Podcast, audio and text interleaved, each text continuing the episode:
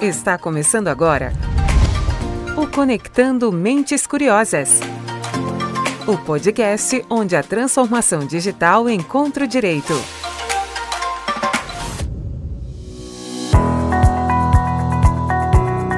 Oi, pessoal, tudo bem com vocês? Eu sou Silvia Curado, sou a host deste podcast sobre tecnologia, inovação e direito. De volta para mais um webinar do PG Advogados que nesse episódio traz o evento de lançamento do livro Uma Lei para Todos, a história dos 30 anos do Código de Defesa do Consumidor, da doutora Ellen Gonçalves, sócia fundadora aqui do escritório. O evento de lançamento do livro foi realizado em formato digital e o áudio dessa conversa adaptado para o podcast. Então, esse primeiro encontro contou com a presença de quatro convidados do livro: o Dr. José Geraldo Brito Filomeno, ex-procurador-geral do Estado de São Paulo e um dos autores do Código de Defesa do Consumidor, da doutora Juliana Pereira, presidente do IPS Consumo e ex-secretária da Senacom, do doutor André Luiz Lopes dos Santos, advogado, ex-PROCON, ex-FEBRABAN, e do Ricardo Morichita, ex-diretor do DPDC e professor de Direito do Consumidor do Instituto Brasiliense de Direito Público. Eles batem um papo e relembram algumas histórias de como foi construir um pouco das relações de consumo no Brasil. Agora, antes de deixar vocês na companhia dessas cinco autoridades em direito do consumidor, eu quero lembrar que o livro já está disponível no site da Amazon para aquisição, então a gente vai deixar o link no descritivo do episódio se você quiser adquirir a obra, ok?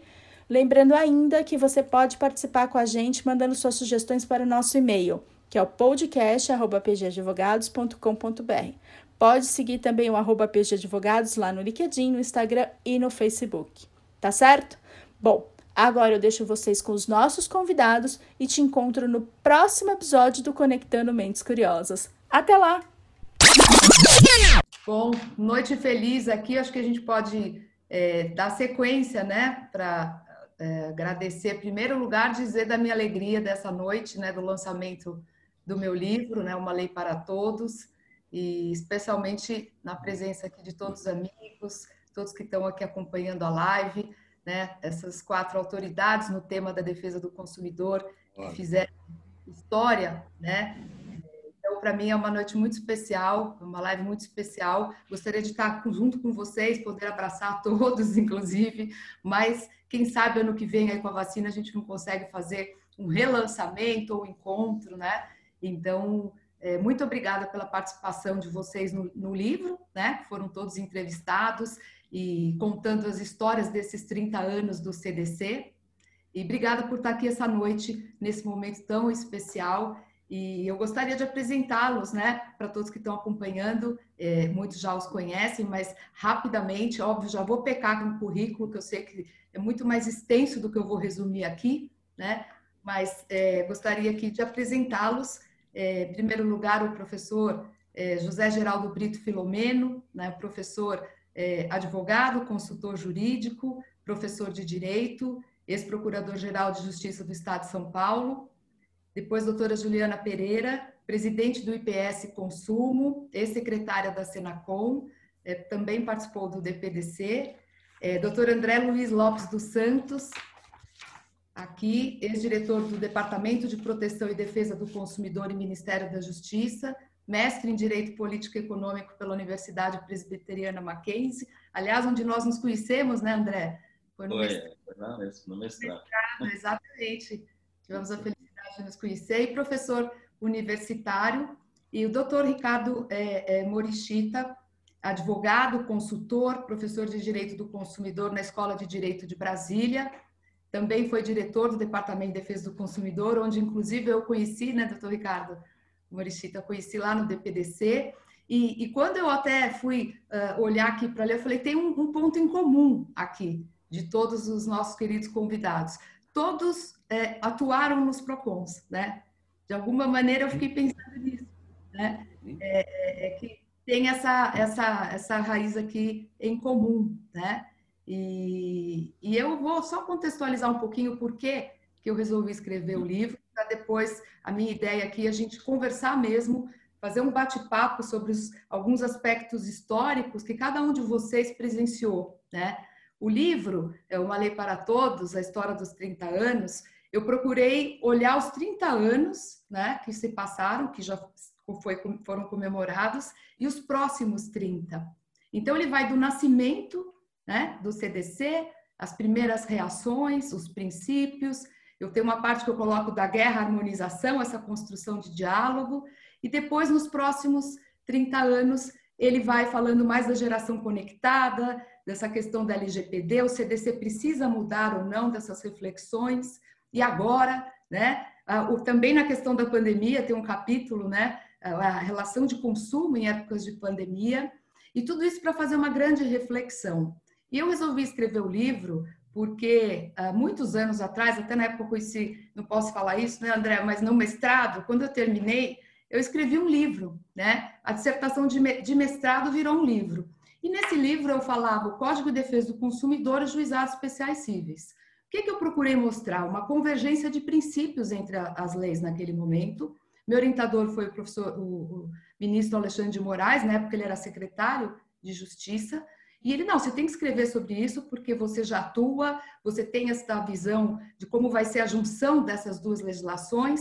E naquele livro eu comecei a antever algumas situações, e uma delas era que nós teríamos, sim, pela convergência, um aumento de questões judiciais, nós teríamos que construir uma política nacional, um sistema nacional de defesa do consumidor, que estava começando ainda, e até, doutor Morichita, eu lembro muito que numa das reuniões do DPDC, eu lhe presenteei com um exemplar desse livro, esses anos, e eu até falei, me desculpei, porque eu falei, nós temos que construir ainda a política, o DPDC era recente, né?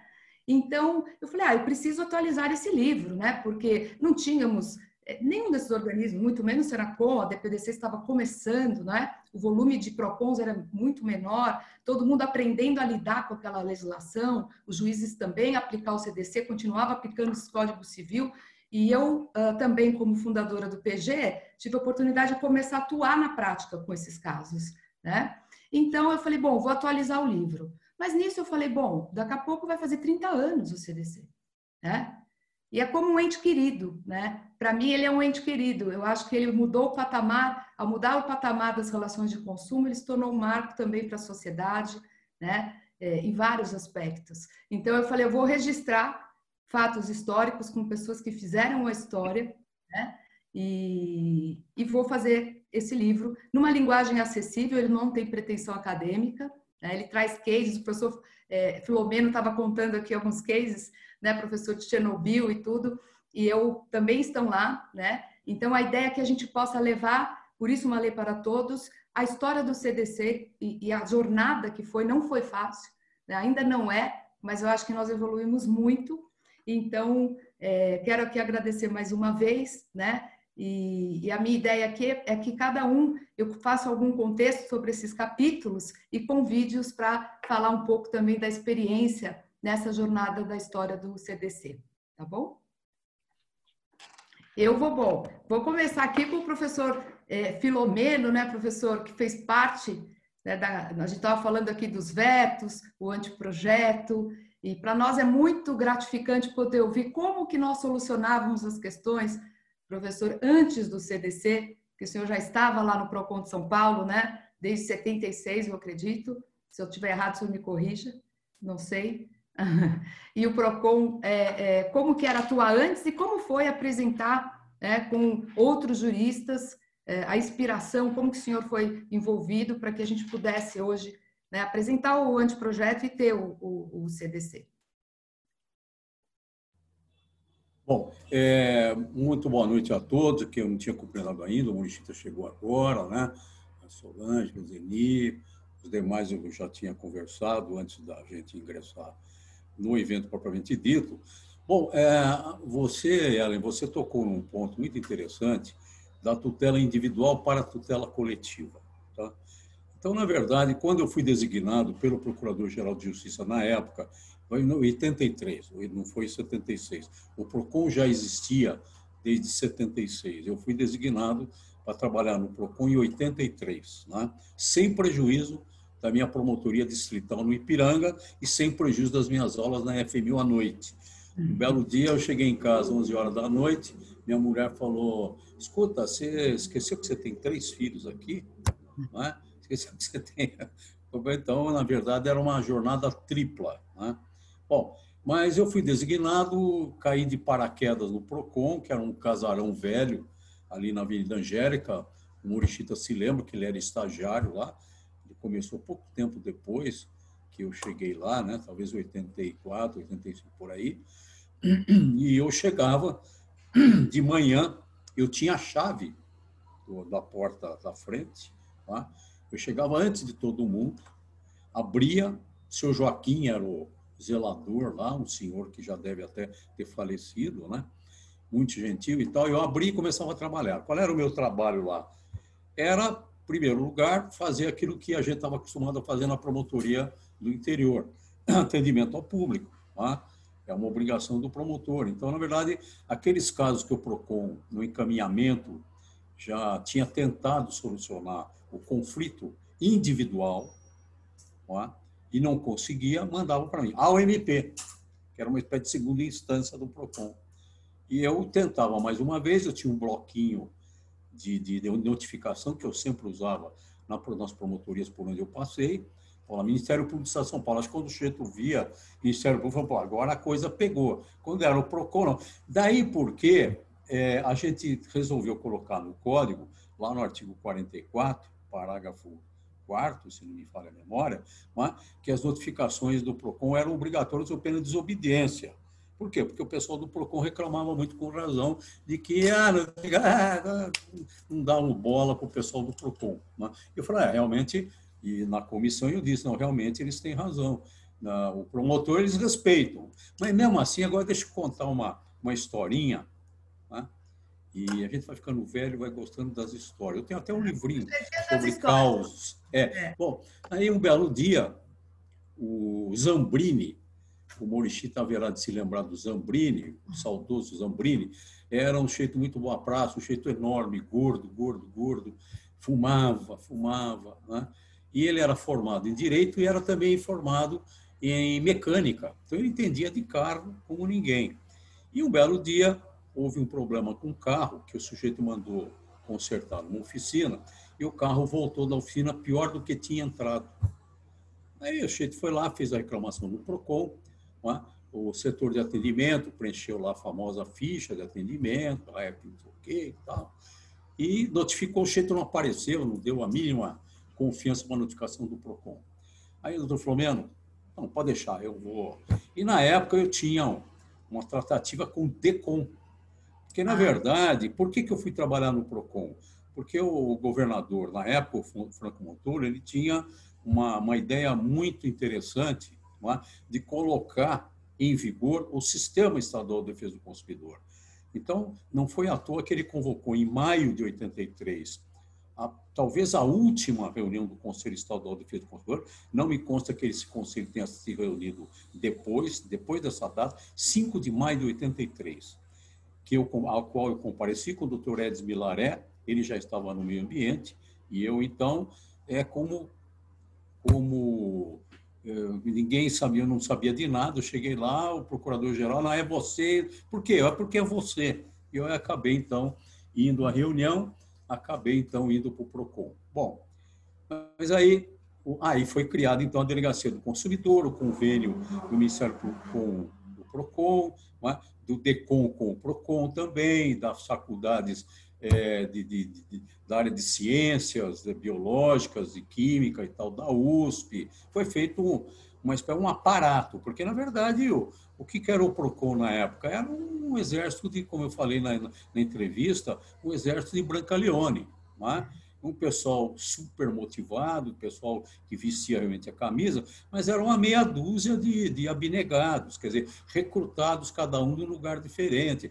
A Marina Lazzarini era da, da Secretaria de Agricultura, também a Maria que também, é? a Helena Cáceres, que faleceu, era da Secretaria da Justiça, da Junta Comercial, é? tinha também o, esqueci agora o nome dele, mas era um bioquímico, é? Talvez o, o se lembre, é um rapaz que era bioquímico, se não me engano. Né? Bom, aí eu, tá bom, eu vou mandar uma notificação para o camarada, né? o mecânico. Aí eu peguei meu bloquinho, a mão mesmo, como eu fazia na promotoria. Hoje é tudo com AR, tudo modernizado, então hoje tem meio eletrônico, mas na época, como eu fazia no interior, fazer o quê? Só tinha uma moça que me ajudava no PROCON e só. Aí mandei ela, senhor fulano de tal, comparecer a, a essa promotoria do consumidor, no PROCON, tal dia, tal hora. Chegou o dia, nove horas da manhã, a moça chegou, a Dirce, você vai se lembrar, Mauricita, a Dirce, que era uma funcionária muito simpática também, que me dava assistência, mas era funcionária do PROCON. Bom, chega lá no dia da audiência, entre aspas, chega lá o reclamante. Coitado, cabeça baixa. Bom dia, bom dia, doutor. E aí, entregou a notificação? Ó, oh, doutor, eu entreguei, entreguei. Não deu confusão? Um pouquinho, como assim? Conta para mim. Ó, doutor, aí olhou para a Dirce, né? A Dirce me envergonhado. Falei, não, pode falar, pode falar. Ó, doutor, eu vou falar a verdade para o senhor. Quando eu entreguei a notificação para ele, ele falou que ia usar a notificação quando faltasse papel higiênico na casa dele. O quê? Ele falou que ia usar a minha notificação quando faltasse papel higiênico na casa dele. Olha, doutor, me desculpe, mas foi isso mesmo que ele falou. Aliás, ele não falou assim, eu estou falando, ele falou outra coisa. Falou, eu imagino o que ele falou, eu imagino. Não, é? tem problema. O Dirce, liga para o delegado do DECOM.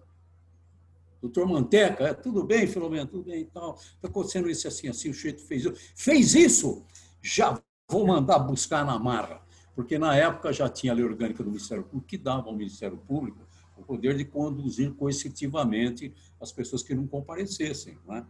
E foi uma, acho que foi a, foram duas só que eu, na verdade, eu determinei na minha vida inteira como promotor, né? mas essa foi para valer. Aí o delegado mandou uma diligência, ele, ele não, um delegado lá subordinado a ele, dois investigadores, cada um de dois metros de altura e um e meio de largura, né?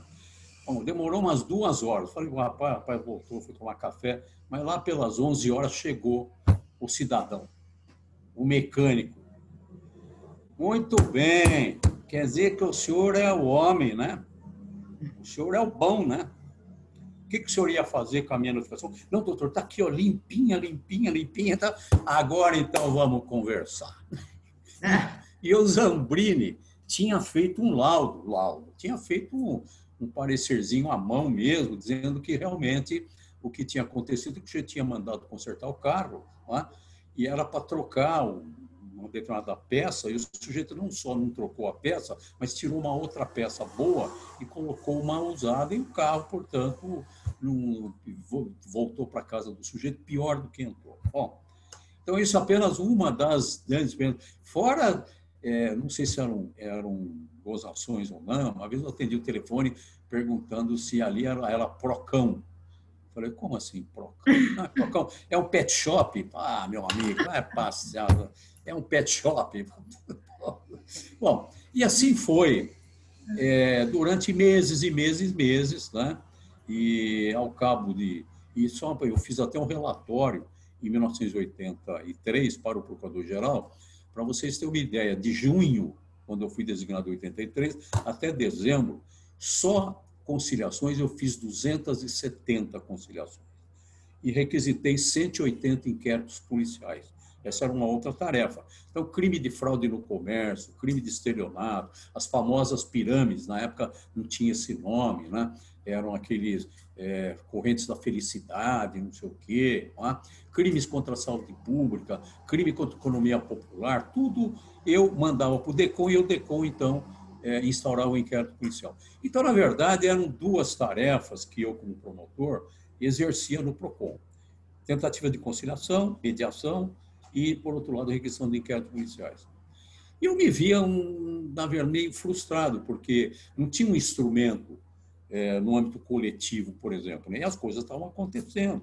Então, eu acho que na entrevista que eu dei no seu livro, não sei se eu contei essa história, mas havia no mercado, e a, a Marina Lazzarini veio toda espavorida na minha sala, ah, precisa fazer alguma coisa, os jornais estão atrás, o governador me ligou, o que a gente vai fazer e tal. Eram dois remédios, aminofenazona e fenilbutazona, né?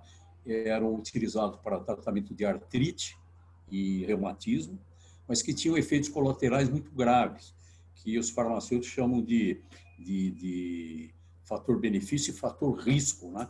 É claro, se o remédio tem muito um fator risco muito maior do que o fator benefício, ele é um verdadeiro veneno, então ele precisa ser é, restringido, tirado do mercado, enfim.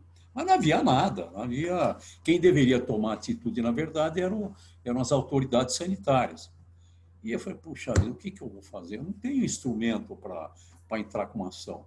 Entrar com inquérito policial contra quem? Contra o dono da, da, da indústria farmacêutica? Contra o ministro da Saúde, né, que deu autorização? Na época não existia Anvisa. Na época, cada setor de produtos tinha uma divisão.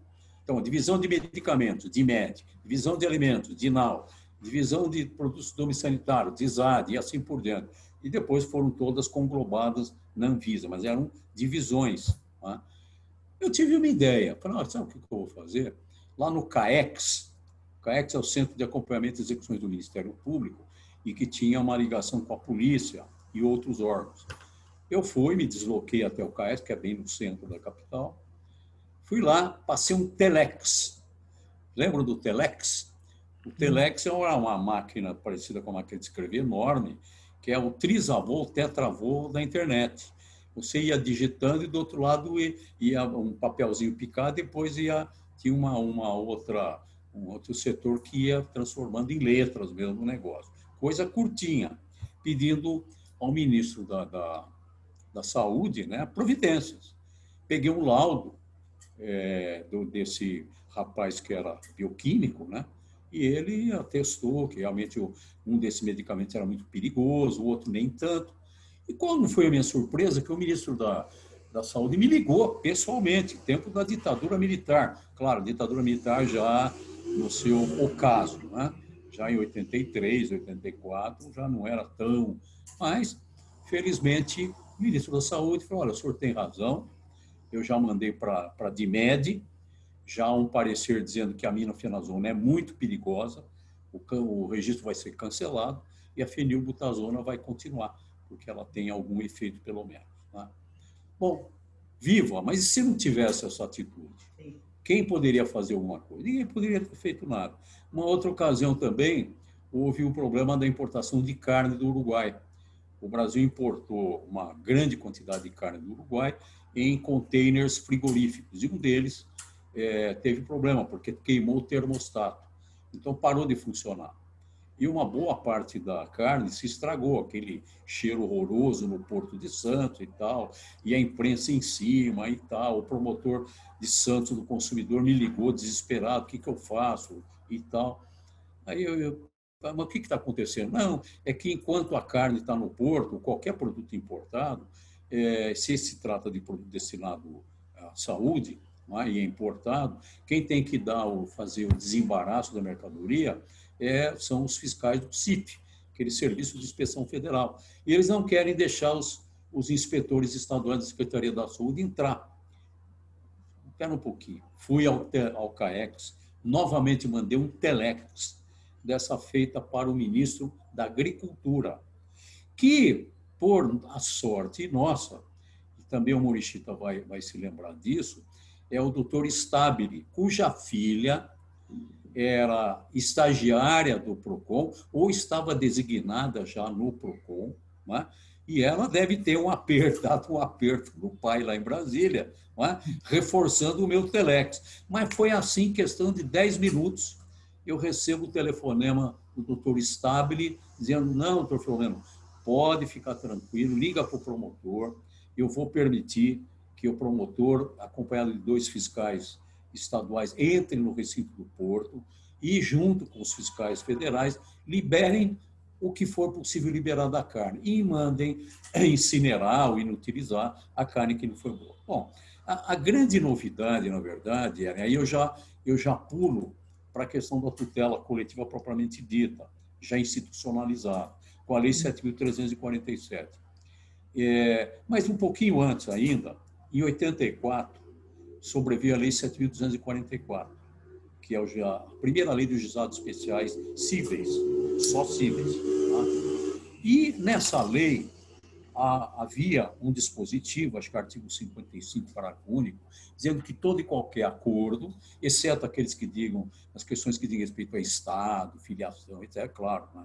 Não dá para fazer, é, todos os acordos referendados pelo promotor de justiça, pelo membro do Ministério Público, terão valor de título executivo extrajudicial. Então, os acordos que eu fazia no PROCON, na verdade, não tinha forma nem figura de juízo. Era um pedaço de papel que eu batia a máquina, termo de acordo, é? a Dirce assinava com testemunha, um outro funcionário do PROCON assinava com testemunha, o reclamante, o reclamado e eu. E eu, aquilo era transformado numa confissão de dívida, que eu sempre estabelecia uma multa no caso de descumprimento daquilo que tinha sido acordado é, lá perante mim. Né? o pessoal do PROCON gostou da ideia e tal, vamos fazer. E eu conversando com a professora Ada, ela falou, Pô, o que você está fazendo no PROCON, Fernando? que você está lá enxuriçando o PROCON, aquela, do jeitão dela, é. daquele jeito. Ela sempre foi assim, né? Estou é. trabalhando lá, tá, porque qual é o problema que você está enfrentando lá? Aí ela foi constituída a comissão que fez a lei de juizado de pequenas causas, encabeçada pelo caso Watanabe é? e pelo doutor Valdemar Maris de Oliveira, da, do Tribunal de Justiça. É? Então, deu esse poder. Então, nós ficamos, o promotor, aqueles acordos referendados pelo promotor viraram título executivo extrajudicial. Um deles foi parar no cartório, foi apontado para protesto, veja bem, foi apontado para protesto, que eu tinha homologado, e por, por coincidência, uma outra feliz coincidência, Dizem que não há coincidência no mundo, mas em todo caso, eu parar na mão de um primo meu, que é oficial maior de um cartório de protesto. E ele me ligou no PROCON e falou: primo, acontecendo isso assim, assim, eu acho que dá para protestar, mas você não quer fazer uma coisa? Vamos institucionalizar isso? Eu falei: como assim? Eu vou fazer uma representação ao juiz corregedor dos cartórios de protesto, que é o Kiotsi Shikuta, foi meu, foi meu colega no Ministério Público, depois foi corregedor, hoje não sei se está aposentado, mas depois ele foi para o Tribunal de Justiça, fez concurso para juiz, né? E o Chicuta me ligou, falou, pô, Fernando, você está tá bem, rapaz, tá, o que, que você vai fazer, Chicuta? Pode ficar tranquilo que eu vou, vou dar uma sentença aqui na dúvida que o seu primo fez, dizendo que realmente dá para protestar, inclusive para requerimento da abertura de falência da empresa. Opa, melhor ainda. Né? Então ficou essa coisa, que depois foi transplantado esse dispositivo para a vigente lei do juizado especial, que é a lei 999 de 95. Mudou um pouquinho a topografia. Lá é na primeira artigo 55, parágrafo único, agora é 57, parágrafo único. Bom, mas ainda persistia aquele problema, o que fazer? dos grandes problemas coletivos e tal. Até que veio a Lei 7.347, tá? a Lei da Ação Civil Pública.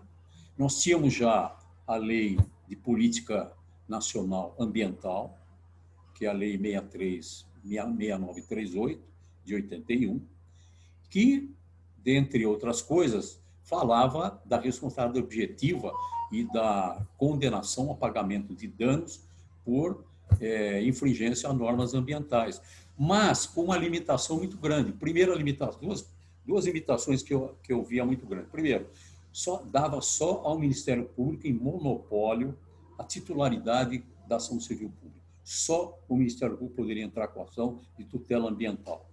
Segundo, a limitação, só o meio ambiente natural. Não falava nem no meio ambiente artificial. É? Então, eram duas limitações. O próprio Ed Milaré, que já trabalhava na área, falou: pois é, é, foi o máximo que a gente conseguiu. Mas vamos ver, vamos por etapas. É? Mingau quente a gente vai tomando pelas bordas, né? aquela velha história. Aí surgiu, em 85, esse projeto, tá? e trabalhado também pela professora Ada, por, pelo professor Casuda, pelo Nelson Neri Júnior, pelo, por colegas do Ministério Público. Tá? e que se transformou, então, na Lei 7.347, com a grande vantagem, ou grandes vantagens, a primeira delas, a meu ver, é que deu não só ao Ministério Público, mas a outras entidades, né? União, Estado, município, autarquia, sociedade de economia mista, tal, deu a prerrogativa da legitimação processual extraordinária para ingressar com ações civis públicas em benefício da coletividade. Segunda vantagem, não só para a proteção do meio ambiente natural, mas também do meio ambiente artificial, museus, monumentos, tá? o ambiente paisagístico, turístico, etc. E uma outra novidade foi a criação do inquérito civil. Né? Inquérito civil, artigos 8 a 11 da lei, 7.347, e era um instrumento, é um instrumento importantíssimo, a cargo do Ministério Público, e que tem um caminho, tem dois caminhos. Ou ele serve para corrigir prova e instruir a propositura da ação civil pública, ou ele, então, ele é arquivado a de referendo do Conselho Superior respectivo do Ministério Público. Tá? Aí eu falei, opa, agora sim, agora eu e a minha equipe de promotores temos um instrumento bastante importante. Eu não sei se eu estou falando demais, hein, Ellen? Eu... Não, professora, sempre uma aula. Ou eu... Não, não. não, mas eu vou, não, eu vou terminar com, com essa evolução. Então, eu estou contando uma historinha. Né? Para a gente continuar. É. Isso é antes do CDC. Não, imagina. né? É, bom, aí em 85, eu até estava com a minha esposa de férias, mês de julho, eu estava em Gramado, Aí recebo um telefonema do doutor Frontini, que era o procurador-geral. Né? Ô, Filomeno, não dá para você dar uma mão para aprovação da lei da ação civil pública? Como assim, Frontini? Não, liga para deputados que você conhece. Aí eu tinha, na época, três deputados que eu tinha um certo relacionamento. Um deles tinha sido meu contemporâneo de faculdade, o outro era da minha cidade, o outro era tinha sido namorado de uma colega minha do ginásio, enfim. Telefonei para ele, falei, pode ficar tranquilo que a gente vai aprovar essa lei. Achei uma lei excelente e tal. Foi aprovado, praticamente por unanimidade. Isso 24 de julho de 1985. Bom, não é que, primeiro caso, olha que coisa interessante, primeiro caso de uma eventual ação civil pública, mas não deu, é, foi contra uma vinícola. Eu estava, nessa época, eu já não estava mais fisicamente no PROCON. Os promotores ainda continuavam no PROCON, o Benjamin, o Daniel Fink, é? a Evelise, eram promotores da minha equipe que continuavam, e eu era o coordenador, que estava lá no, no fórum João Mendes Júnior, onde era a Procuradoria-Geral. A, a, moça lá que me ajudava falou, olha, tem uma, um senhor querendo falar muito com o senhor, mas é sigiloso. Bom, aí eu fiquei meio sem jeito, porque trabalhavam comigo na mesma sala o Nelson Neri Júnior, o Ed Milaré, o Hugo Mazili e outros, nós éramos seis na mesma sala. Aí, com isso, sem jeito, da gente, não, não, tudo bem, a gente... Era uma mesa encostada na outra, era uma coisa horrorosa. Depois eu fui para outro prédio para ficar mais à vontade. Bom, pois não, meu senhor, não, eu que vim aqui fazer uma denúncia muito séria. Perfeitamente na área do consumidor? Na área do consumidor. O senhor trouxe por escrito? Trouxe, aqui. Aí eu li, o fato era o seguinte, aí eu tive que estudar legislação a respeito de vinho. É? Apesar de ser neto de, de, italiano, eu tomo vinho quello que me piace. Eu não entendo bolhufas de vinho. É? Bevo quello que me piace. É? Então, mas tudo bem, peguei o rótulo do vinho, bom, qual é o problema? E ele trouxe o rótulo do tal vinho, que dizia assim: adega regional de vinhos finos. Bom, e daí, meu senhor? Não, porque pela lei tal, pelo tal, portaria não sei o quê, me trouxe tudo para mim, do Ministério da Agricultura e tal. Lá no paralelo 38, no Rio Grande do Sul, só aqueles, aquelas vinícolas que plantam a uva vitivinífera, aqui esmagam e não tem corte, não sei o quê. Espera um pouquinho, deixa eu explicar melhor. Bom, enfim, trocando em miúdos, ele diz o seguinte, a vinícola em questão não poderia usar aquele dístico, que era um distintivo, né? para dizer que o vinho era de boa procedência e tal. E por quê? Porque eles, eles cultivavam uma parte da uva, comprava outra parte da uva, e depois encaminhava para outro lugar, enfim, não poderia. O que, que a gente fez? Fizemos um acordo, aliás, uma advogada, um grande escritório de advocacia na época, compareceu, representando a vinícola, e fizemos. Isso é, não teve, não teve ação civil pública. Por quê? Porque a gente fez esse acordo. Não tinha nem o Código Consumidor, ainda não se chamava também termo de compromisso de ajustamento de conduta, chama termo de acordo. Bom, bom aí, é, aí um ano depois, isso foi em agosto de 85, agosto de 85. Um ano depois, mais ou menos, surgiu o problema do leite de Chernobyl. Sim. Tá? Que o leite, a, a, todo mundo fala, não, porque o leite está contaminado, não está contaminado, está na mão. Não. O que, que eu fiz? Ah, Frontini, o Frontini é aquele ah, o que, que você vai fazer? O que, que você vai fazer? O que, que você vai fazer? Falou, Frontini, eu tive lendo as notícias de jornal, né, e o negócio é o seguinte, não é uma atribuição nossa do MP estadual, porque, na verdade, quem está importando esse leite em pó é a Cobal. Não, é? não na época era Conab. Mas já tinha? Não, né, professor? Não, não, não, isso é 85, 86. Não tinha o Código Consumidor ainda. Mas eu estava importando aquele leite que estaria contaminado com radioatividade, fazendo mal, poderia fazer mal, efeitos estocásticos, médicos falando, dando entrevista, e televisão, e rádio, e não sei o quê, aquela, todo mundo em polvorosa. E o leite chegando, chegando de navio, da Europa. Então, o que, que a gente vai fazer? Te vira. O doutor Fantino era muito prático. Se vira, você que é o problema. Você que é o do consumidor aí, né? Bom, aí bom, eu, eu não posso entrar com a ação sozinho. Né? Eu só posso entrar com o Ministério Federal. Então, eu fui conversar com o Procurador da República-Chefe em São Paulo, né? e ele, então, falou, olha, Filomeno, tudo bem, eu entendo o problema, acho que você tem toda a razão, né? só que eu, eu não tenho, primeiro que eu tenho pouquíssimos é, procuradores da República, né? segundo, como não havia ainda a Advocacia Geral da União, quem propunha as ações de interesse da União era o Ministério Federal. É? Então, quem era o advogado, com exceção da Fazenda Nacional, matéria tributária, todas as outras ações eram incumbência do Ministério Federal. Não havia ainda a Advocacia da União. Só veio depois, com a Constituição de 88.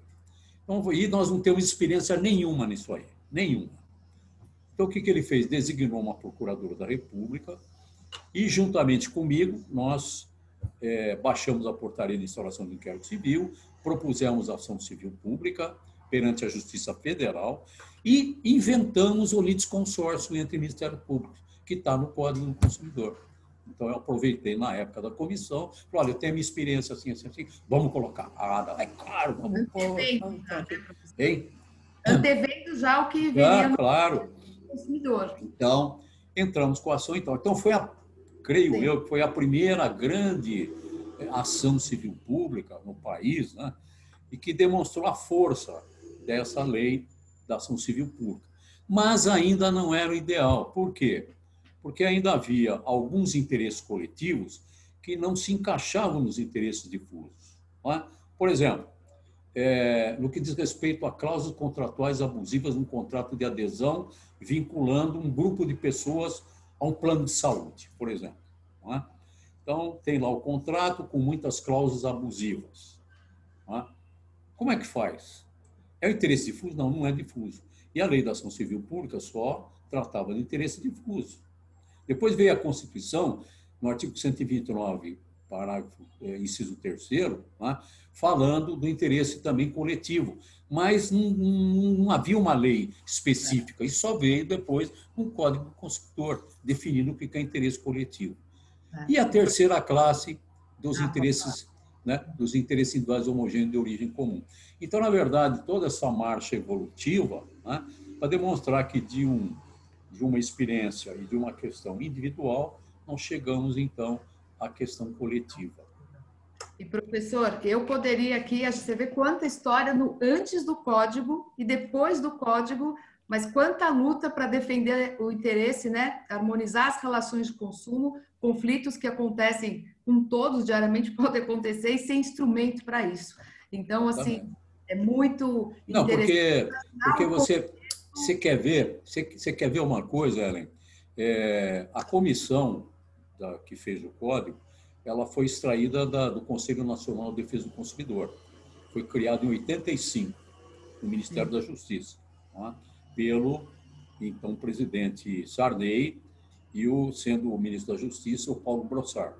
Então, o Conselho Nacional de Defesa do Consumidor era constituído da Confederação do Comércio, da Indústria, da Agricultura, de alguns ministérios, de PROCONs, de entidades não governamentais, do, do CONAR é? e outras entidades. Então, era um conselho altamente representativo. E no seio desse conselho é que nasceu a comissão, que foi incumbida de elaborar o Código do Consumidor. Então, a gente, na medida que a nossa comissão ia trabalhando, a gente ia fazendo o relatório ao Conselho Nacional do Ministério Público, porque a gente devia, claro, Sim. devia prestar contas ao Conselho, porque, na verdade, a incumbência nos foi dada pelo Conselho. É? E, então, a gente sempre, pelo menos uma vez por mês, a gente ia a Brasília, ou até um, pouco mais na época. Só que, veja, em tempo recorde, a gente fez o anteprojeto do código. Se você tiver em conta que nós começamos a trabalhar em junho de 88 e entregamos ao ministro da Justiça o anteprojeto pronto em novembro de 88, veja, junho, julho, agosto, setembro, outubro, novembro, cinco meses nós demoramos para fazer o anteprojeto. Outra, pegando o gancho aqui, em setembro de 90, nós né, recebemos, recepcionamos é. o Código do Consumidor. E eu queria aqui pedir uma contribuição, professor, pedir licença também. Eu queria ficar aqui à noite. É o que eu falei, as histórias a gente tem que ah, marcar outras, né? Mas assim, e eu o que eu estou fazendo é pegando antes do código, o nascimento, o contexto que o código foi, né, professor, que ele chegou. Nós vivíamos um, um período, né, uma pós é, como, como você falou, quer dizer, uma, rede, uma democracia recente, né? um, um momento de hiperinflação, um momento realmente que ele foi recepcionado com muita expectativa né? de tudo que nós vivemos, direta já, a gente trata muito desse contexto histórico, social, econômico sim, da época. Claro.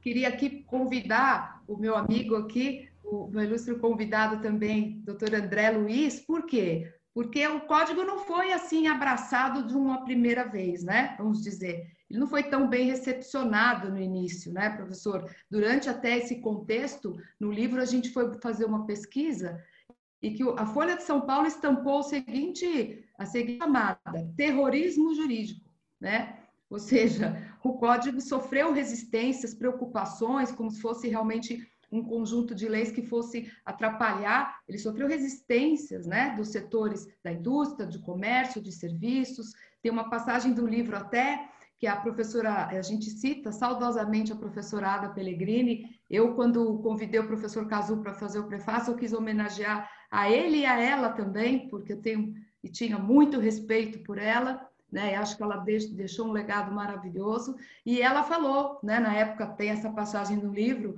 para o presidente da Fiesp. Nós não queremos, o que nós queremos é melhorar o mercado, melhorar as relações, elevar o nível das relações. Então eu queria que o André contasse um pouquinho, né? O doutor André, meu colega de mestrado, colega de muitos anos, porque eu sei que além do Procon, ele foi convidado a, a, a trabalhar e contar para a gente como foi a autorregulação do setor bancário tem um capítulo também da história, que acho que ficou para trás, que hoje o setor bancário tem inúmeras melhorias, um atendimento que assim realmente ímpar, mas o próprio, o próprio setor bancário questionou, né, André, a questão da lei no STF, no CDC foi muito desafiado. Queria que ele contasse para a gente também como foi essa experiência, o que eu vou pedir se a gente puder manter uns 10 minutos, um pouquinho, para poder todos participar. Bom, Ellen, primeiro, obrigado pelo convite. É uma satisfação enorme estar aqui com você. Parabéns pelo livro. Professor Filomeno, Ricardo, Juliano, amigos queridos de longa data. Você começou essa conversa falando que todos nós temos passagens pelo PROCON. É, e é fato, assim, acho que não dá para discutir, não dá para pensar no Código de Defesa do Consumidor sem PROCON. É, os PROCONs foram estruturas absolutamente indispensáveis de consolidação é, de tudo que se pensou em uma lei de vanguarda como foi o CDC. É, eles acabaram funcionando nesse processo, nessa ideia de terrorismo do começo, até ser uma lei para todos, como você diz no título do seu livro, é, o papel do PROCON nisso foi absolutamente determinante, porque ele dá concretude, ele traz a abstração da lei para o dia a dia das pessoas nos balcões de atendimento. Na minha segunda passagem pelo Procon, eu fui ao Procon pela primeira vez na época do mestrado, a convite do Alexandre, que também foi meu orientador. Eu primeiro fui ouvidor da Justiça com ele, depois fui para o Procon. É, e na segunda passagem por lá, eu já tinha ido para o DPDC com o Ricardo também. É, quando eu voltei, eu fiquei uns perto de dois anos na diretoria de atendimento do Procon. E no começo dos anos 2000, a, a diretoria de atendimento do Procon São Paulo era um lugar assim indescritível para entender o que o código provocava na sociedade.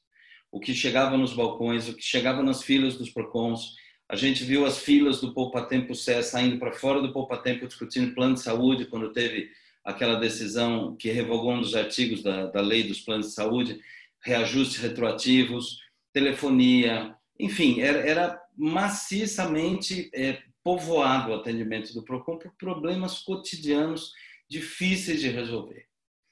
É, é, é um momento muito marcante esse para mim, um aprendizado fantástico. É, esse desafio, é claro, continua até hoje. Assim, o mercado é muito dinâmico, mudam os desafios, né?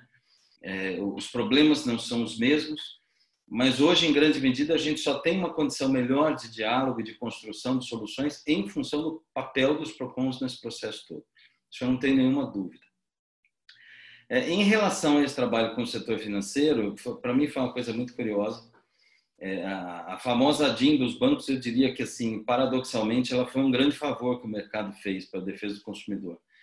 Porque ela acabou é, é, trazendo à tona a ideia de uma forma muito mais difusa de que era preciso mesmo proteger o consumidor.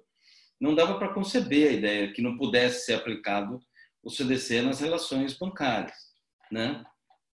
É, então, assim, a derrota do setor na, na ADIM aconteceu, a última decisão, o embargos, foi em dezembro de 2006. Em fevereiro de 2007, eu recebi um telefonema do Calazans, que era o ouvidor do Itaú, a pedido do Matias, para a gente sentar e conversar, porque eles estavam com ideias para o setor. Aí eu fui conversar com eles. É, e, e confesso, fiquei muito surpreso na época, naquele momento, que eu me lembro, eu fui a primeira pessoa a fazer a transição de ser de órgão de defesa do consumidor para trabalhar na Febraban. Né? Foi um negócio absolutamente surpreendente para mim. Mas havia, de fato, naquele momento, a, a, a, compreensão pelos líderes dos principais bancos de que aquela derrota na DIN tinha que ser entendida e assimilada pelo setor como um divisor de águas para passar a trabalhar o assunto, o relacionamento com o consumidor, num outro patamar, efetivamente estratégico. Não era mais uma questão de disputas judiciais. Muito bem, estamos no jogo, o que é que nós vamos fazer com isso? Isso precisa fazer parte do dia a dia dos executivos, da alta gestão dos bancos. Então, esse foi um processo fantástico também. É, é eu me lembro em 2007, ali não só é, houve essa determinação deles pós-ADIM, como a própria regulação do setor começa a mudar de forma importantíssima a partir de 2007. A gente teve regulamentação do Conselho Monetário, é, limitando e disciplinando cobrança de tarifa, proibindo tarifa de liquidação antecipada, custo efetivo total, e mais importante ainda, a gente teve a primeira das normas do Conselho Monetário Nacional tornando obrigatórias as ouvidorias nos bancos, que é. foi efetivamente um imenso divisor de águas. Né? O fato, nós somos todos aqui jurídicos, mas o fato é que sair do jurídico e ir para as ouvidorias colocou o assunto consumidor numa outra dimensão. A, a, a gente passou a discutir soluções. Como é que nós vamos compor é, e aprender a conviver melhor do que a gente viveu até aqui. É, é, esse, esse, foi um passo fundamental. É, e eu tive a felicidade nesse momento, em 2007, um mês depois que eu cheguei, o Fábio Barbosa assumiu a presidência da Febraban. E o grande projeto dele era a autorregulação. A, a fala dele assim não deixava qualquer margem à dúvida. É, se eu tiver feito uma coisa só quando eu sair daqui, terá sido o sistema de autorregulação. E eu tive a felicidade de participar desde a primeira reunião onde isso foi discutido entre os bancos, é, a gente viajou o Brasil inteiro, apresentou essa proposta em PROCONs do país inteiro, Ministério Público, Defensorias Públicas, IDEC, ouvimos críticas, é, lidamos sim com a desconfiança de muita gente nessas mesas, justamente porque era o setor que tinha proposto a DIN, né? Mas hoje eu não tenho nenhuma dúvida de que esse foi um processo absolutamente virtuoso, vencedor, e acho que é uma referência para vários outros setores, inclusive, que podem ainda avançar muito nesse mesmo caminho. Hoje a Ju é conselheira da autorregulação bancária, né? Ricardo presta serviço. Hoje, hoje é, o diretor da autorregulação é o Amauri, que foi nosso colega também do DPDC. É, então, enfim, é, esta mudança, para mim, é uma, é uma coisa assim indispensável se a gente quiser construir um cenário melhor daqui para frente. Esta vivência, é, é, tem gente que fala dos dois lados da mesa. Eu não gosto de pensar nos dois lados da mesa. Eu prefiro pensar em uma única mesa. Se a gente tiver uma pauta comum, eu posso estar hoje trabalhando na Febraban e depois da Febraban eu voltei para o São Paulo também. Não só eu fiz a transição de lá para cá, mas eu voltei também com o Paulinho em 2014. Então, assim, é, esta construção onde você vai somando essas visões diferentes e vai entendendo que essa visão mocinho bandido ajuda muito pouco, para não dizer que não ajuda nada, é, eu acho que ela nos faz avançar. É, os desafios não acabaram, muito pelo contrário. Eu acho, pessoalmente, que a gente está vivendo um momento extremamente delicado, extremamente difícil, onde pautas é, emancipatórias não estão no topo das prioridades. É, é, um momento delicado. Mas acho que essa vivência toda tem que servir para fazer com que a gente passe por essa, é, é, esse momento mais difícil que a pandemia exacerbou ainda mais, para construir soluções melhores daqui para frente menos é, litigiosas. É, essa é a minha grande esperança depois dessa vivência. E espero ter ficado dentro dos 10 minutos que você me pediu. É que eu não sou uma, boa, uma boa cronometrista também, viu, André? Eu gosto tanto, eu fico tão envolvida que quem organiza fica preocupado comigo, porque. Não, precisa eu, ser. Encanta, eu, eu, eu agradeço muito, André. A gente, eu acompanhei também todo esse, esse movimento. Eu acho que a construção desse diálogo, né? como você falou, não existe o, o lados da mesa, né? E, e isso também leva tempo para amadurecer. Eu acho que esse processo todo do nascimento do código, dessas reações, da própria judicialização, depois a retomada. Eu estive num encontro, né, no Procon, eu me lembro, acho que foi em Sergipe, onde o, o, um, do, um, do, um, dos representantes da Febraban falou: olha, nós queremos diálogo. Né? O Mas... Lisboa, Lisboa eu estava lá, né? Eu, eu, sempre gostei muito de acompanhar os eventos do Procon e vocês sabem, eu sempre trabalhei na harmonização das relações de consumo, né? De um lado o conflito, do outro lado a empresa, levar para a empresa os desvios para melhorar os canais de atendimento. Então, eu acho que o ganho de canais de atendimento, né? E hoje o nosso desafio é, olha o consumidor conectado, quanto esse consumidor, ele não quer mais um canal, ele quer todos os canais, né? Ele está nas redes sociais. Nós temos um, uma os próximos 30 anos muito desafiadores, né?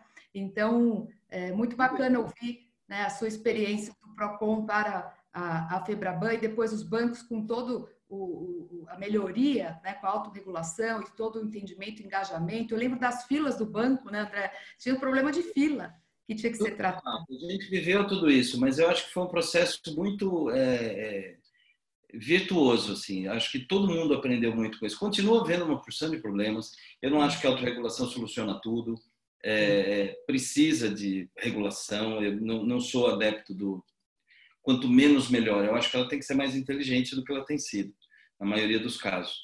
É, mas, assim, é, esse aprendizado de construir soluções é, gera um comprometimento mútuo que eu acho extremamente saudável, Sim. né? É, é mais sustentável também né? É, e aí acho que tanto o Ricardo quanto o Ju vão ter bastante coisa é, bacana. Com certeza, é, é, é, difícil, né? Eu tenho que pular etapas aqui por conta do tempo e pensando no DPDC, doutor Morishita, e pensando nessa, até numa parte do livro também, Dr. Morishita fala quando chegou também o código, ele estava no Procon, conta até um episódio de uma questão dos leites, né, da questão dos leites em saquinho, dos problemas que aconteciam, e depois de lá para o DPDC, eu gostaria que tem um capítulo do livro que fala dos princípios, né, da importância dos princípios, do código ser principiológico e o tanto que essa, essa, esses princípios fazem com que ele seja atual, mesmo diante de desafios hoje é, é, de tecnologia, de uma relação de consumo que se dá no ambiente virtual. E, e eu tenho, para mim, vários princípios, mas a informação, né, a transparência, eu falo muito de educação para o consumo. Eu queria que, se o doutor Murichita puder compartilhar um pouco dessa transição, como foi assumir o DPDC, né? E, e, e essa questão também do SINDEC, porque quando a gente fala em informação, eu lembro quando o SINDEC foi apresentado para a sociedade, né? Todo, como que foi né, em cumprimento ao princípio da informação também, comando do CDC, contar um pouquinho alguns episódios, algumas histórias marcantes aí, e já agradecendo a sua presença muito e a sua participação no livro. É uma honra. Obrigado, Ellen. Olha, uma alegria estar aqui. Né? Acho que antes de eu, de eu entrar é, nesse capítulo, né, eu queria primeiro cumprimentar todos os, as nossas amigas, nossos amigos que estão aqui junto com a gente, né? Eu queria começar sempre rendendo as minhas homenagens ao professor Filomeno, né? É, a gente vê pelas histórias do professor Filomeno, né, como ele foi importante, não só por todas essas ações que ele fez, mas também pela inspiração que ele gerou né, para todo, olha, para várias gerações é, de advogados, de promotores, de juízes, trazendo essa que é, para mim, uma da, a melhor imagem do Ministério Público, do homem público, do homem que dedica a vida para ajudar os outros, para ser forte. Não é contra o fraco, não é ser forte contra os poderosos, né? É não se curvar. E o doutor Filomeno, sempre com muita sabedoria, sem violência, sempre com muita firmeza, sempre nos ensinou muito isso. Então, acho muito bonito, Ellen, porque acho que esse lado, não é? É, para além da competência, para além da capacidade, do talento. O, o seu livro ele retrata o lado humano, né? Quando você traz as histórias, quando você você conta uma história que é a melhor das histórias, né? Porque nós somos feitos disso. Eu estava ouvindo o professor Filomeno falando, eu estava passando um filme na minha cabeça, né? Mas não é um filme apenas daqueles filmes enlatados de, dos Estados Unidos, mas um filme de gente, um filme de coragem, um filme de trabalho, de dificuldades, de superação, que prova que nós podemos ser um país para dar muito certo. Né? Então, ele também é uma inspiração. Mas o livro retratar isso é, é de uma grandeza e, e, de uma preciosidade imensa. Né? Então, eu queria, ao mesmo tempo, render essas homenagens ao Dr. Filomeno aqui, é, pessoa na qual acho que todos aqueles que trabalharam pela defesa do consumidor sentem que ele é uma representação de todo esse trabalho e esse esforço. Então, quero deixar registrado aqui. Eu me emociono ao falar do Dr. Filomeno, pelo carinho, porque eu era um estagiário. É, ficar carregando pasta lá no PROCON de cima para baixo, encontrava o doutor Filomeno, era a mesma coisa que encontrar assim, quase que o Deus na Terra, né? Porque, porque a, a, além dele ter sido sempre muito é, um símbolo para todos nós, ele sempre foi muito acessível. Nunca vi o doutor Filomeno deixar de cumprimentar, até hoje, parar, conversar, contar as histórias. Então, render essas homenagens que são pequenas, são mínimas, para o tanto que ele merece. Mas, ao mesmo tempo, também que essas histórias do. Filomeno que você traz no livro mostra a importância e a grandeza desse livro para todos nós, né? Também queria cumprimentar aqui, eu estou vendo aqui, né? Eu vou deixar a Ju por último, que é minha irmã, né? Mas eu quero é, falar do André também, que foi um grande companheiro, um amigo de jornada. É raro a gente ver que além de um pensador, de um estudioso do direito, escritor, ele é músico também. É. Então ele traz, é, quando o André fala, ele fala de outro lugar, né? Não fala daquele lugar do advogado, que não é só isso. Então ele, ele soube trazer esses outros sentimentos para todo o processo que foi extraordinário, né? Eu vejo o Marcelo Barbosa aqui, que é um lutador, que é o melhor exemplo que a gente pode ter dos PROCONs de Assembleia, essa ideia que o Marcelo traz de dentro da Assembleia, de dentro do Legislativo, fazer a defesa do consumidor. Então, meu caro amigo Marcelo, fica aqui também as minhas homenagens por esses 30 anos, por esse trabalho. Né? É, a Miriam Garrido está aqui também. Obrigado, né, Ricardo. Também, não, nada, nada perto do trabalho que você já fez e faz ainda pelos consumidores. A Miriam está aqui, que também do lado privado vem ajudando, fazendo os eventos. Eu acho que eu vi o nome do do Manuel Justino. Se for o professor Manuel Justino, eu é. queria deixar aqui também todas as minhas homenagens ao professor Manuel Justino. Uma Aprendi parte. muito com ele. com ele hoje, ele falou assim, o, a, o Ricardo é um grande amigo meu. Eu falei, professor, então passa lá. Render essas homenagens também ao professor Manuel Justino, um magistrado extraordinário, mas um professor amado o professor é. Manuel Justino tinha fila no Mackenzie para bater foto com ele, para sair. É muito amado com muita razão. Né? Então, é, e por último, quero render a todas as homenagens à minha querida amiga Juliana, minha irmã Juliana, né, que amo de paixão. Né? É uma grande amiga, trabalhou comigo, aprendi muito com a Juliana. Você perguntou do Sindec, Ellen, não teria Sindec se não tivesse a força que a Juliana tem. Não é à toa que ela criou o GOV, porque é, Ficou mudo, doutor Marichita. Então, acho que é, clicou no mudo.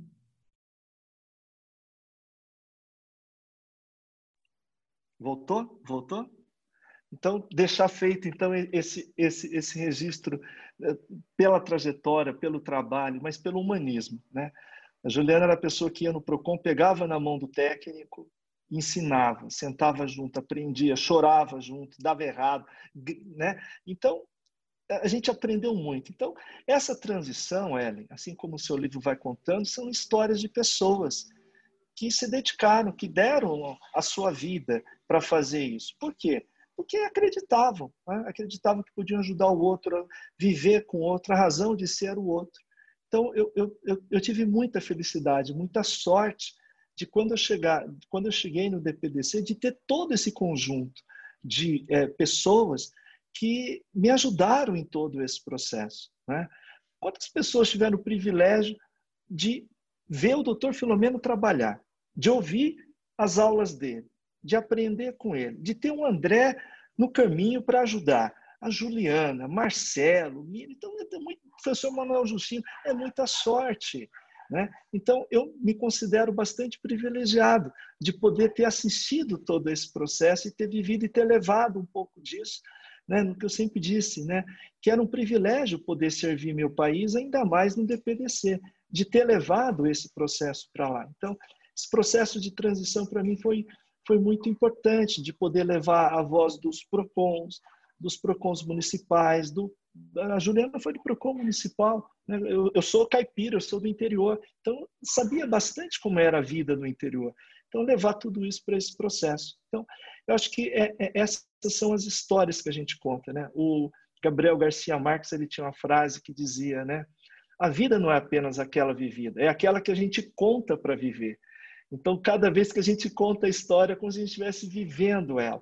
E contar a história do código, não é por uma história de pessoas, é trazer toda essa riqueza, essa possibilidade. Os franceses fizeram isso.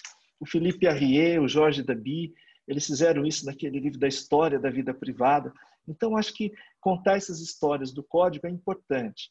Sem a história, a gente não vai para frente. A história não é um fardo que arrasta a gente, ou que prende a gente. Ela é uma força que nos impulsiona para o futuro. Então, honrar toda essa história, todo esse trabalho de dezenas, centenas, milhares de pessoas, dezenas de milhares de pessoas que fizeram parte desse trabalho, acho que é muito importante. Mas acho que o grande ganhador de todo o processo, o grande, a pessoa que precisa ser homenageada é o nosso consumidor, é o cidadão brasileiro, né? que enfrenta uma luta imensa, que era a inflação. Ele vence a inflação, ele tira do papel o código. E isso a gente está falando desde a pessoa mais instruída, mais competente, mais preparada, até as pessoas mais humildes, mas que acreditaram que são sujeitos de direito e que podem e que têm a possibilidade de reclamar. E que cada reclamação pode ajudar a construir um país melhor. Nós não precisamos ser um país como nós estamos hoje. Um país rico com a população pobre. E esse caminho da defesa do consumidor é um caminho do desenvolvimento. Então, acho que é um pouco dessas histórias que a gente vai pensando né, ao longo de todo o processo. É. Muito obrigada, doutor Morishita. Acho que é, é, né, você colocou um aspecto que é realmente o que motiva e o que inspira, né?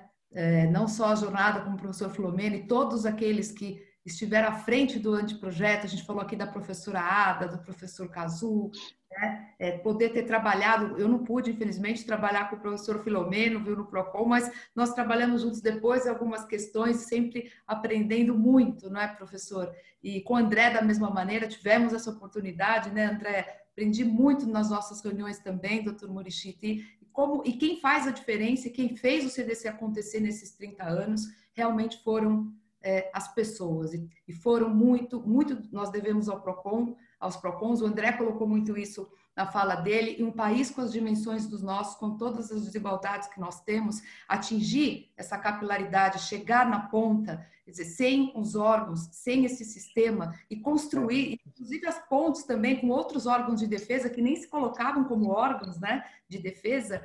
Eu me lembro até de, de participar de alguns eventos de agência reguladora, eles não se colocavam na posição, né? Não sabia bem se eles estavam ali para quem, enfim. Então, tudo isso foi uma, é, uma construção formada de gente, né? É, que a gente fala aquela gente que faz, que está engajada, porque é, é, apaixonante, né? O tema diz respeito a todos nós. Ele ele está intimamente ligado à cidadania. Eu conto no livro até uma passagem minha que eu tive a oportunidade de falar sobre é, direitos do consumidor em, em escola estadual, mas para terceira idade, né? Pessoas leigas para tá, ter consciência de alguns direitos e os olhos, né? Você viu os olhos brilharem. É um empoderamento, é uma confiança, uma autoconfiança. Você confere. E hoje até o André me lembrou quando nós falamos, né, André? Dia 10, né? É, é o dia, né, da Declaração do, né, Universal dos Direitos Humanos, né? Então nós estamos aqui. Não foi é, foi por acaso, mas é, eu acho que também tem uma ligação muito grande. E como eu disse, né, para não perder, já a gente passou aqui um pouco do horário, mas eu queria muito aqui ouvir, agradecer a presença da doutora Juliana Pereira, né, é, e pedir, né, eu acho que eu, eu pulei essa questão do SINDEC, sabia já da sua participação ativa na criação do SINDEC também, da capacitação dos órgãos, doutora Juliana do, do, do PROCON, mas deixei essa parte para a gente, seguindo os capítulos, falar é, da Senacom, né, é, primeira secretária né, da Secretaria Nacional é, de Defesa do Consumidor, contar para nós como que foi a construção do Plan Decker, como que foi a construção da Senacom, o que, que a Senacom trouxe, qual a mudança que ela provocou, e já por um gancho, se a gente conseguir com o tempo, do consumidor.gov, que é motivo de orgulho né, do nosso país. Eu estive também no evento onde o Brasil sediou o evento mundial da defesa do consumidor, pude ir lá parabenizá-los e, e, e, assim fiquei e, tô, e sou muito orgulhosa também desse da Senacom, do outro capítulo, colocar a defesa do consumidor é, né, como uma secretaria de governo, como uma política é, que já era importante, já é um comando constitucional, mas eu acho que foi é, realmente muito importante. Então gostaria de ouvir também, de ouvi-la e agradecer mais uma vez. Bom, boa noite, Ellen, né? E eu acho que essa, essa live, ela tá muito tocante, tá? É... Eu tô, assim, muito emocionada, porque, assim, a gente é, ouvir as histórias no momento em que as pessoas estão desrespeitando tanto as histórias, sabe? É, é, eu conheço o professor Filomena, eu era estudante de direito, né? Eu tenho que, eu tenho que registrar aqui que eu sou, eu sou mais nova de toda essa turma, então eu não carreguei papel de estagiária do professor, ao contrário. Ele era amigo de um professor meu, que era o Antônio Milton, que era promotor de justiça lá em Franca, e eu lembro o dia que o Antônio Milton me contou que era amigo do Filomena, eu falei, meu Deus, que coisa fantástica, eu era estudante lá em Franca. Depois me lembro também, e, aí eu já queria saudar o professor Filomeno, que conta uma coisa fantástica. Eu, eu, eu faço minhas palavras do Ricardo, tá, sobre a história. Eu tinha até anotado que eu ia falar isso, ele, ele foi antes, mas eu, então eu vou falar um pouco de, de vida, tá? Que o professor Filomeno, quando ele conta a história, ele conta de pontes, né? Ele falou com o delegado, ele falou com não sei quem, ele conversou, ele construiu naquele universo de São Paulo um, um microcosmo. Depois, vem pro, depois tem a Cláudia Lima Marques que chama de microsistema, a lei. Mas começou com esse microcosmo de vida real, construindo pontes. E a gente está num momento tão difícil que as pessoas estão implodindo pontes. Né? Então, por isso que está muito emocionante. Aí escuto o Ricardo fazer essa declaração de amor para mim, né? Que é a gente se conheceu também e aí eu preciso contar aqui para ficar registrado, né? Que eu tinha assumido o Procon numa situação muito delicada da, na minha cidade. O meu meu antecessor era tinha sido secretário de é, foi promovido para secretário de assuntos jurídicos, né? E era meu colega de faculdade. E ele me liga e me convida para assumir o Procon e eu falei assim, Denilson, mas eu não sei nem por onde começar. Como é que eu vou trabalhar num órgão público, né? E eu tinha trabalhado numa empresa de varejo, eu estava advogando. E ele falou, Ju, não sei porquê, mas eu acho que é a sua cara. Então eu tenho que registrar publicamente que eu vou ser sempre grata ao Denilson Carvalho, que hoje é advogado eleitoral, mas é sempre um apaixonado lá no interior, que me levou para, para o PROCON de Franca. E naquela ocasião ia ter um curso, sabe, Ellen, na, na Fundação PROCON São Paulo, que era assim, né? Oh, né? Tipo Harvard, né? Eu tenho um curso em Harvard, era a Fundação PROCON. E eu tentei me inscrever, não consegui, porque eu não tinha feito uma, um curso básico. Aí fui no secretário, falei, pelo amor de Deus, conta lá no PROCON que eu já sou advogada, que eu fazia vários cursos, porque eu fui da área de atendimento a clientes numa empresa de varejo, então na época do código e tal. Ele intercedeu lá e eu fui fazer um tal de um curso avançado que a fundação tinha em Harvard. Então pensa, curso avançado em Harvard, né?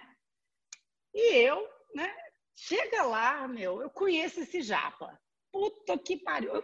Nossa, eu tô achando que eu tô no bar. Desculpa aí, viu, gente? Corta. Ai, eu conheço o Ricardo, meu. E aí eu lembro que eu voltei para Franca, cheguei pro meu secretário, meu amigo, né? Pro prefeito. Falei, gente, eu sei o que, que eu vou fazer da vida. É isso, eu vou seguir esse cara. Esse cara me convenceu que eu ia salvar a humanidade. Que o Ricardo tem essa coisa, né, gente?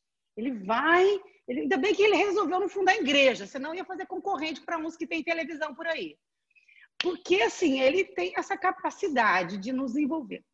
Então, eu queria deixar registrada essa historinha, que os culpados são esses, né? Ele é um grande culpado de tudo isso, e, e não porque me convidou depois, anos depois, para trabalhar com ele no DPDC. Também por isso, mas porque naquele dia, que era decisivo para mim, seguir ou não naquela carreira pública, eu ouvi ele, Edila, Selma, Andréia, uma série de pessoas dando curso lá no Procon São Paulo e eu falei, meu Deus, que massa.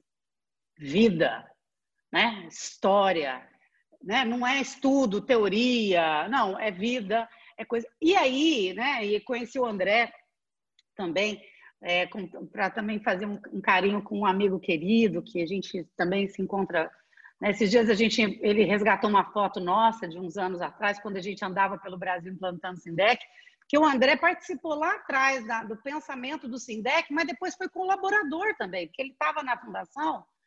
E ele foi, né, parava, deixava de ser diretor do DAOC e vinha para os ambientes, assim, ajudar a gente a dar curso, Ricardo. Essa coisa de pegar na mão do técnico nos propões. O André fez isso. E a gente, esses dias, se, se, se brincou um com o outro, que a foto ele tinha mais cabelo, eu não tinha cabelo branco, era magrinha, enfim, então isso e aí, aí Ellen, tudo isso para dizer o seguinte, que prazer é, saber que você, que assim, parabéns por você investir para contar uma história. Você fez um investimento pessoal, financeiro, estruturou para contar uma história por respeito a essa história. Então, olha, só por isso, nossa, meus parabéns, assim, sabe? porque nem todo mundo tem essa sensibilidade, né? tem essa capacidade de investir tempo e dinheiro para contar uma história. Uma história que é feita por pessoas, né? Tá aí a Miriam, o Marcelo. Marcelo é o eterno chefe do Procon Assembleia de Minas Gerais, faz desde 1914 ele está lá. E ele é a voz, né? Ele é a, a lenda. que a lenda, né? A Miriam Garrido fazendo os prêmios incentivando os bons, os bons, é, as boas práticas no atendimento do teleserviço e em outras coisas que a Miriam faz. Obrigada, Juliana. É, outros professores. muito com vocês. Mas, na verdade, mais do que tudo isso, é, é, isso nos comove e eu acho que nos faz, né, professor Filomeno, é, reforçar que ainda somos um exército de Branca Leone, né? Ainda somos, somos mais, somos tecnológicos, já, já, já, já fizemos muito nesses 30 anos. E a minha participação, mas é, é, eu tenho um orgulho imenso de, na oportunidade, no momento certo, eu estava lá para defender a, vamos dizer assim, a, a, instituição, a institucionalização da política nacional das relações de consumo, né? Então, acho que isso é fantástico e, e acho que está se perdendo. Nós, nós, nós fazemos uma corrida de troca de bastão, né? E, e, então, é, você olha aqui, tem três ex-diretores do BPDC, tem um, um, um, dos autores do código, e todo mundo junto, trocando bastão, né? Fizemos várias coisas e ninguém está aqui dizendo eu fiz mais, eu fiz menos, quem fazia. Não, a gente foi construindo naquela oportunidade, quis o destino, que é desde a da coordenação do SINDEC, depois substituiu o Ricardo no BPDC, é, nós vivíamos uma época importante de, de, de, de crescimento da, do consumo no Brasil, né? acho que a gente lembrou muito bem desde a estabilização da, da moeda, da economia, até a ampliação de crédito, etc., nós tivemos. E aí, quem cuida desses consumidores, né? a política, a Senacom nasce nesse, nesse modelo. Eu lembro que um dos grandes argumentos que eu usei para então o presidente Dilma Rousseff, o ministro José Eduardo Cardoso, pessoas a quem eu rendo também as minhas homenagens, porque me deram total e irrestrita liberdade para construir os pactos federativos com PROCONs, com o Ministério Público, com Defensoria, e para construir um plano nacional que desse esse contorno, sabe? Que permitisse a gente transformar a defesa do consumidor numa política de Estado, né? não era uma política de um grupo reduzido, não era uma ideologia de, né, é, é, é, de poucos, não, era uma construção coletiva. E tudo aquilo que é construção coletiva, como o professor Filomeno falou, tem a, a, a história, a história mantém, né? Porque aquilo que é pequeno, tacanho, e por vezes não tem o espírito republicano, a, a história faz de ela, ela, ela perde no tempo. E eu acho que a Sanacom tem esse, esse, ela nasceu assim, tá? Ela nasceu depois, depois de uma, de uma, de, um, de muita, vamos dizer assim, de um trabalho de muita gente famosa. Alguns estão aqui, outros não estão. De gente não famosa, né? Mas que também teve um papel extraordinário nesse processo. Em seguida, né, eu acho que era importante, eu sempre tive essa preocupação, aprendi isso muito com o Ricardo, né, que a gente trabalha para o Estado e que a gente trabalha para as pessoas. Então, quando eu deitava a cabeça no travesseiro, com o peso de uma secretaria, né, porque uma secretaria nacional é, ela te obriga a lidar com alto nível do Banco Central, com alto nível das, da, da, das agências reguladoras, com alto nível decisório do país. Me lembro de circunstâncias no Senado, na Câmara, na Câmara dos Deputados. Então, a minha única coisa que eu lembrava foi um conselho que recebi do Ricardo muitas vezes, era o seguinte, nós aqui representamos os interesses dos consumidores. Então, por vezes, a gente não acerta sempre, ninguém acerta sempre. Mas eu tinha sempre a convicção de que eu estava ali e eu podia falar aquilo em qualquer sala, em qualquer ambiente, porque era republicano. Eu estava ali na melhor das intenções, defendendo os interesses dos consumidores. E nesse quesito nasce consumidor.gov. Teria várias outras histórias para a gente contar, né? O Plandec deixou alguns frutos estratégicos. Até a primeira aproximação com os órgãos reguladores, você colocou muito bem. Né? Eu me lembro de reuniões, está no seu livro, a presidente fez reuniões com é, de ministro para tratar o tema do consumidor, sabe? É, é, e botou todo mundo na sala para dizer, gente, eu acho isso importante.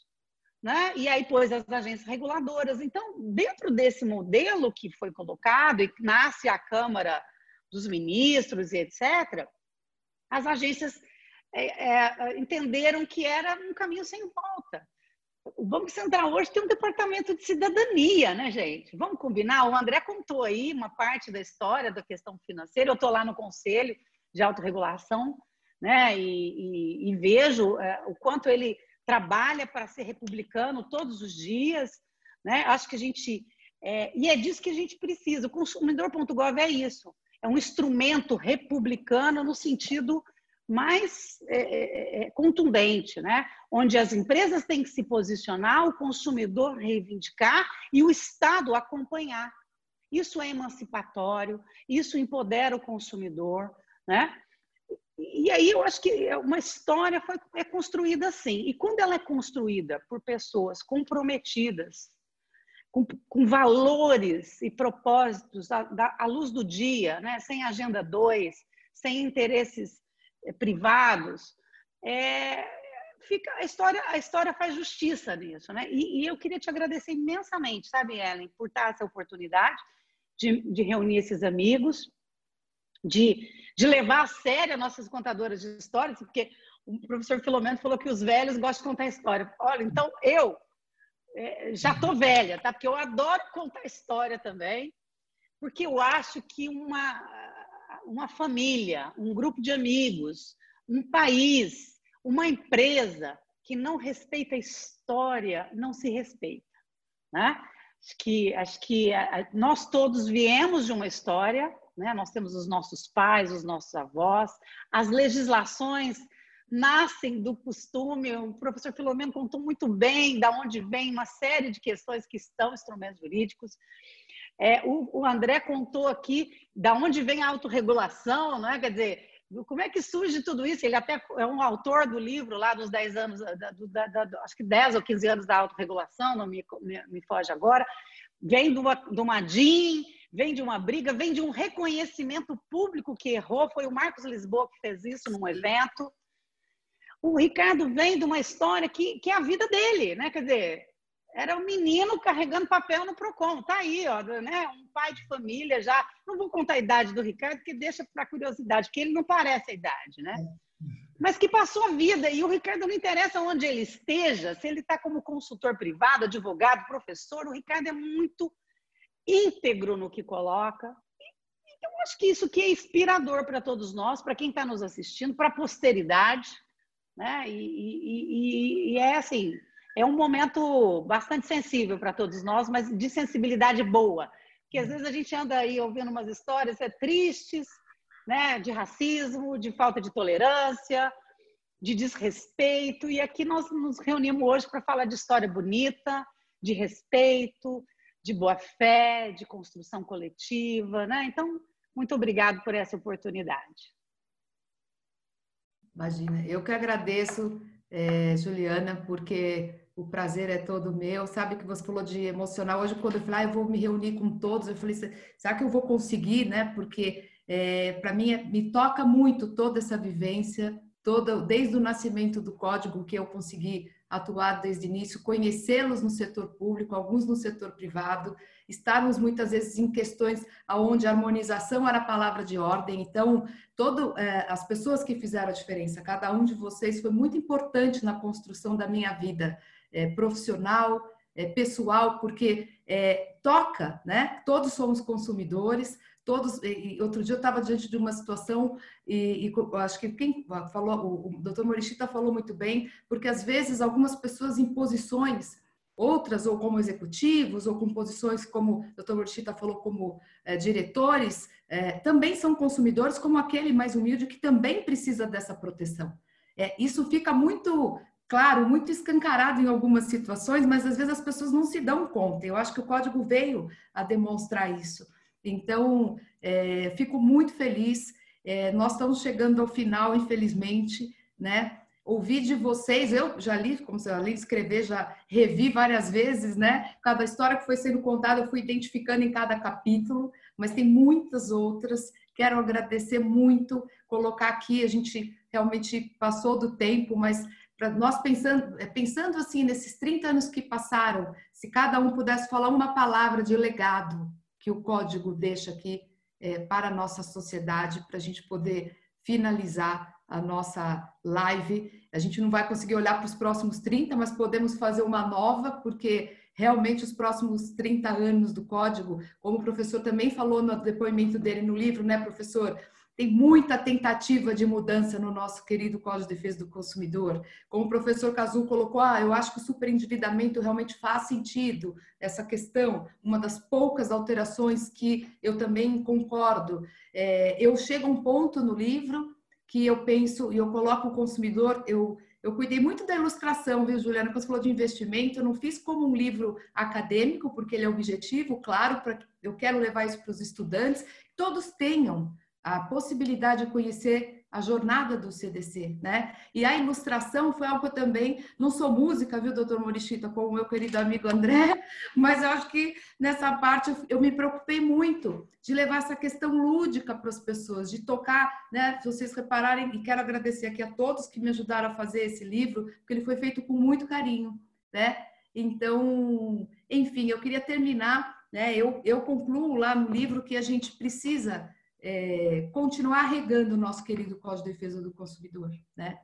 A gente tem que, é como uma planta, né, que precisa dessa rega, precisa desse respeito, precisa dessa harmonização de todos os entes, desse olhar maior, né? Então, é, é, ainda que tenham tantas tentativas de ataque, né, e ele sofre, eu ponho ele numa redoma num determinado capítulo para mostrar, olha, vamos com calma, né? Se vamos mexer no código, vamos realmente envolver, vamos é, é, discutir o assunto, vamos ver a amplitude disso, porque tenho muita preocupação que realmente alterações venham a, é, não, não auxiliar, né? O professor também, Filomeno, acho que concorda comigo também, da preocupação, e alguém que participou da história como o senhor, né? Cabe todas as homenagens aqui, e o vigor, o conhecimento, a jornada, ele nunca se recusou, quero aqui agradecer de público a nenhum convite, né? Que eu tivesse feito para conversar, é, é, quero aqui agradecer todos vocês também que estão participando. Estou vendo aqui o professor Manuel Justino também. Agradecer muito que ele participou. Aprendo muito. Nessa pandemia, aprendi muito com ele também. Conseguimos fazer live juntos. Enfim, para não estender, queria que a gente começasse.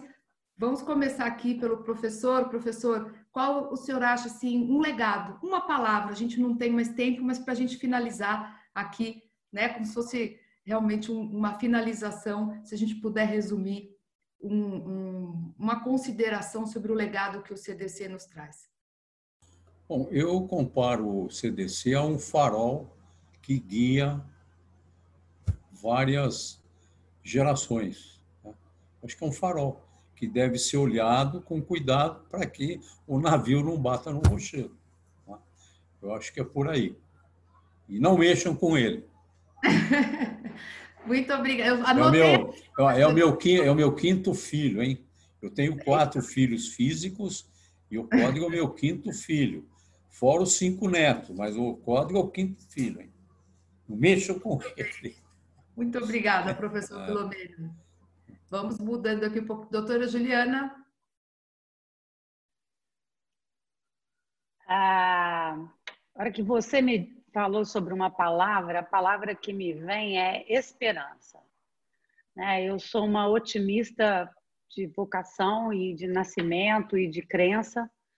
Então, é sempre a esperança de, de harmonização, de construção, de, sabe, de desenvolvimento, de cidadania. Então, para mim, o código é esperança. Muito bom. Doutor Morichita? Para você ver o que é a sintonia, né? Porque eu pensei na mesma palavra. É...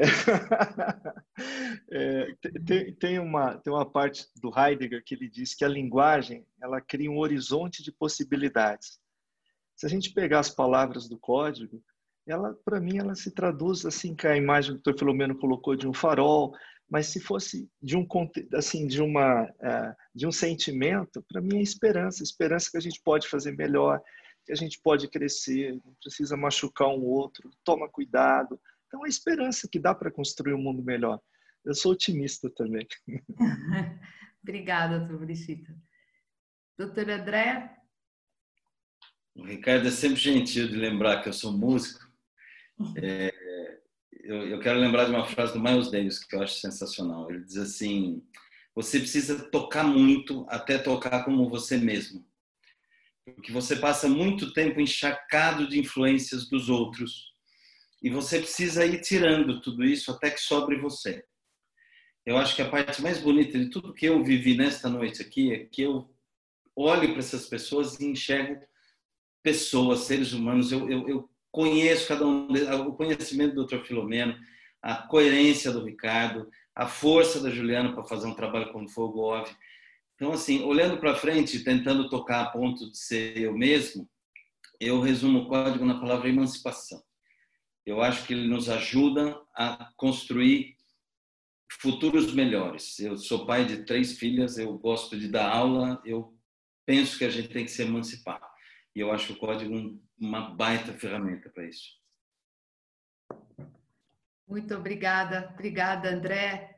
Bom, com isso, nós vamos aqui, eu quero agradecer, né, mais uma vez, agradecer a todos que acompanharam a gente até aqui, né? É, como eu falei, se eu pudesse, ficava aqui a noite toda, a gente teria mais uma rodada de histórias e muitas outras, né, professor? Tô, com certeza. Eu já pulei diversos capítulos, porque assim, é muita, é, é, é muita história, histórias boas, como a Juliana falou. Então, é, quero agradecer a todos que nos acompanharam, agradecer aos meus queridos convidados, né?